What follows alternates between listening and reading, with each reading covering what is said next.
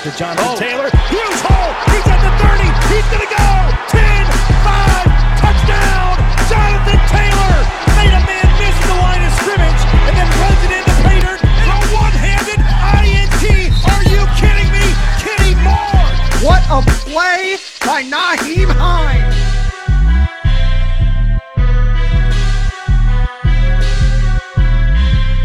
Horseshoe is back, baby.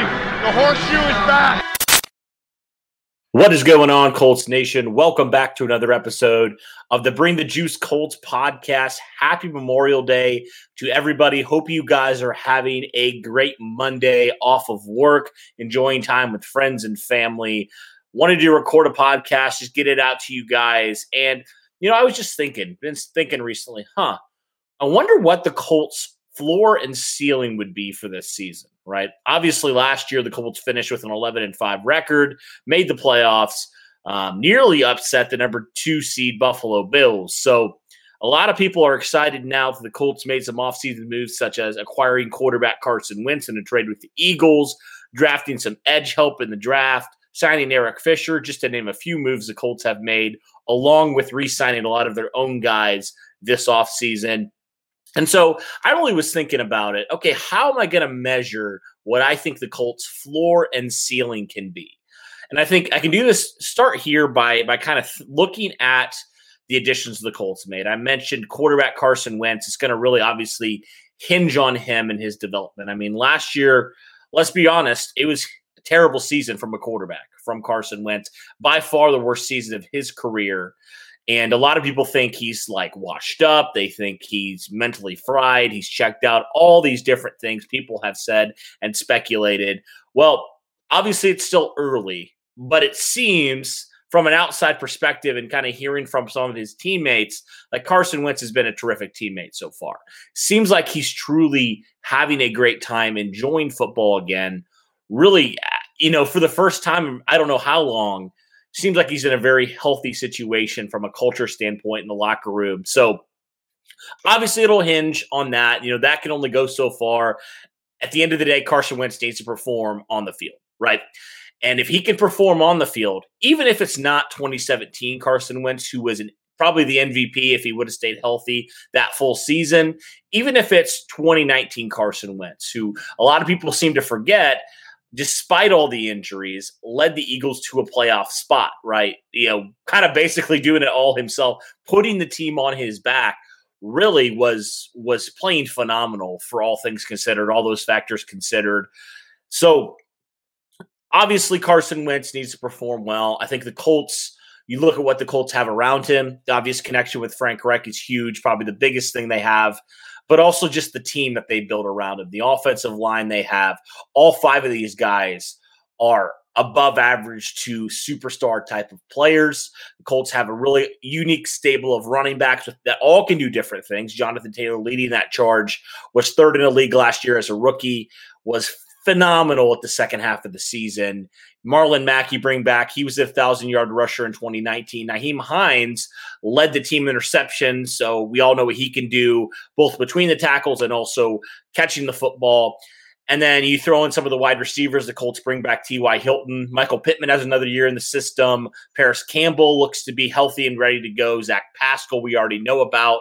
Colts draft Michael Strachan there at the, at the end of the draft in that seventh round and they also draft Kylen Granson in the fourth round. So the Colts have added some talent around Carson Wentz, whether that be re-signing their own guys and also bringing in a couple other guys as well to help out. So I think everything points to Carson Wentz having a ba- bounce back year, right? Everything, all the stuff that I just mentioned, you would think Carson Wentz will have a back, you know, comeback year here, but we just don't know until he's on the field. We just don't know. But I think a lot of this Colts ceiling is going to depend on Carson Wentz. If Carson Wentz can get back to his 2019 form, honestly, I think the Colts are an 11 to 12 win football team. I think their ceiling is 12 wins, 12 to 13 wins. I'm right around there. I think that's definitely their ceiling now with 17 games.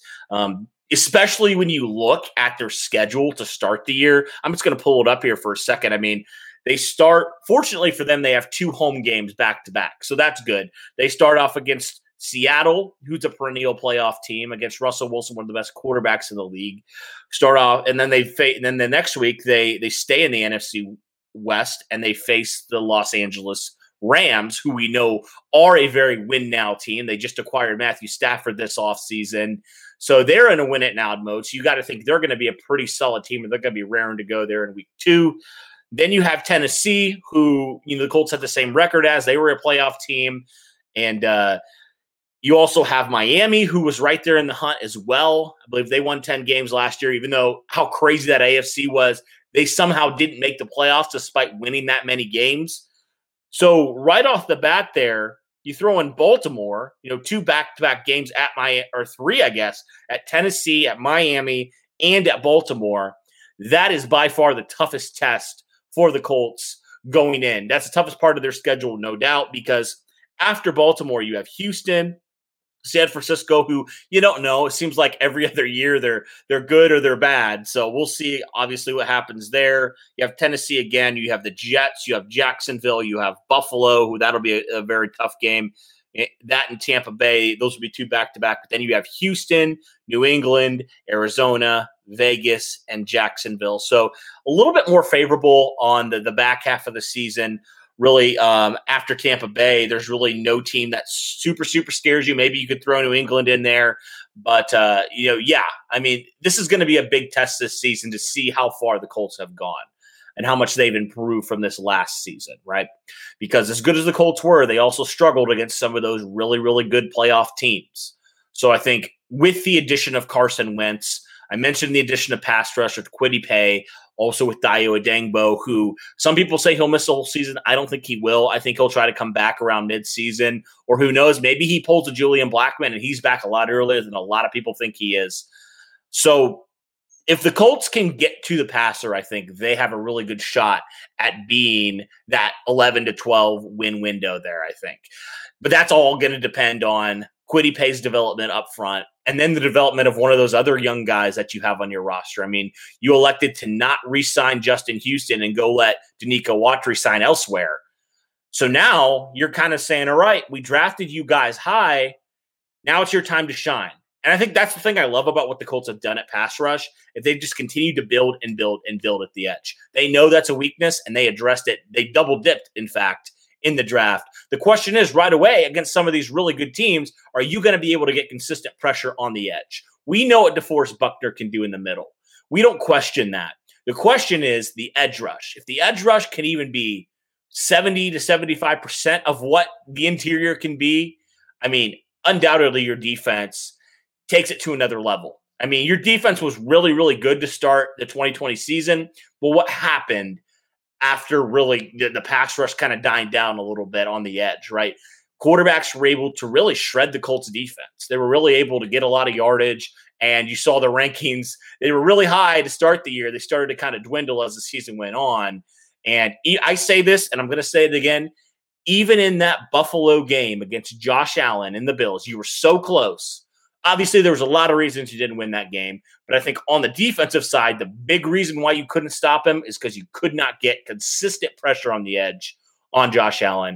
And if the Colts can do that, I mean, I think they can take out some of these really, really good teams. They have a really good shot at doing that. But if they can't, it's going to be a lot tougher. So as far as the floor goes, I honestly see the Colts. Oh, man, you know, so this is like worst, worst case scenario. Carson Wentz does not show improvement at all right? I think that would honestly make the Colts. So I got to kind of think it for reference point, like Jacoby Brissett's 2019 back, you know, second half of the season. I got to think the Colts will be hovering around eight to nine wins. If that's the case, they may still have the chance, you know, to go for a wild card round because I just think they're too talented to just completely tank and go three, four wins. But also, you know, the quarterback can severely handicap that. And if he's playing terrible, I could see the Colts honestly giving a guy like Jacob Eason a chance if he is that bad, I I don't know. I feel like they might they might take that chance. Who knows? Obviously, the Colts are committed to to Wentz for multiple years, so maybe they won't do that. But something needs to be done if that is the case, right? If that gets to that point and there's teammates calling him out and all that kind of stuff. Now, this is worst worst case scenario. I strongly think this won't happen based off of the Colts culture and based off of just what we've seen from Carson Wentz and what all the players have said about him so far. That's the worst case scenario. If everything just bombs with Carson Wentz and your pass rush really isn't improved in year one, I think eight to nine wins is a realistic thing. I honestly do, um, because the quarterback drives it. I mean, people like to crap and rag on Philip Rivers all they want from last season, but second half of the season, he was dang good. I mean, he honestly was. He was one of the better quarterbacks in the second half of the season. Struggled early on in that first part of the season, but once he figured it out and it really clicked, I mean, Philip Rivers was really, really playing well. So that's kind of my thought, guys, on the Colts ceiling and floor. Let me know what you guys think. Do you think my ceiling was too low, too high? Do you think my floor was too low, or maybe even too high as well? Let me know what you think in the comments below. Like I said at the beginning, hope you guys have a great Memorial Day. Hope it's great for you guys. You can get some rest, can be with friends and family, can just get some cleaning done around the house, just do whatever you got to do um, just relax for a day. And hopefully, this video helps you do that, helps take your mind off of whatever situation you're in. But that'll do it for this one, guys. Thanks for tuning in. And as always, go Colts.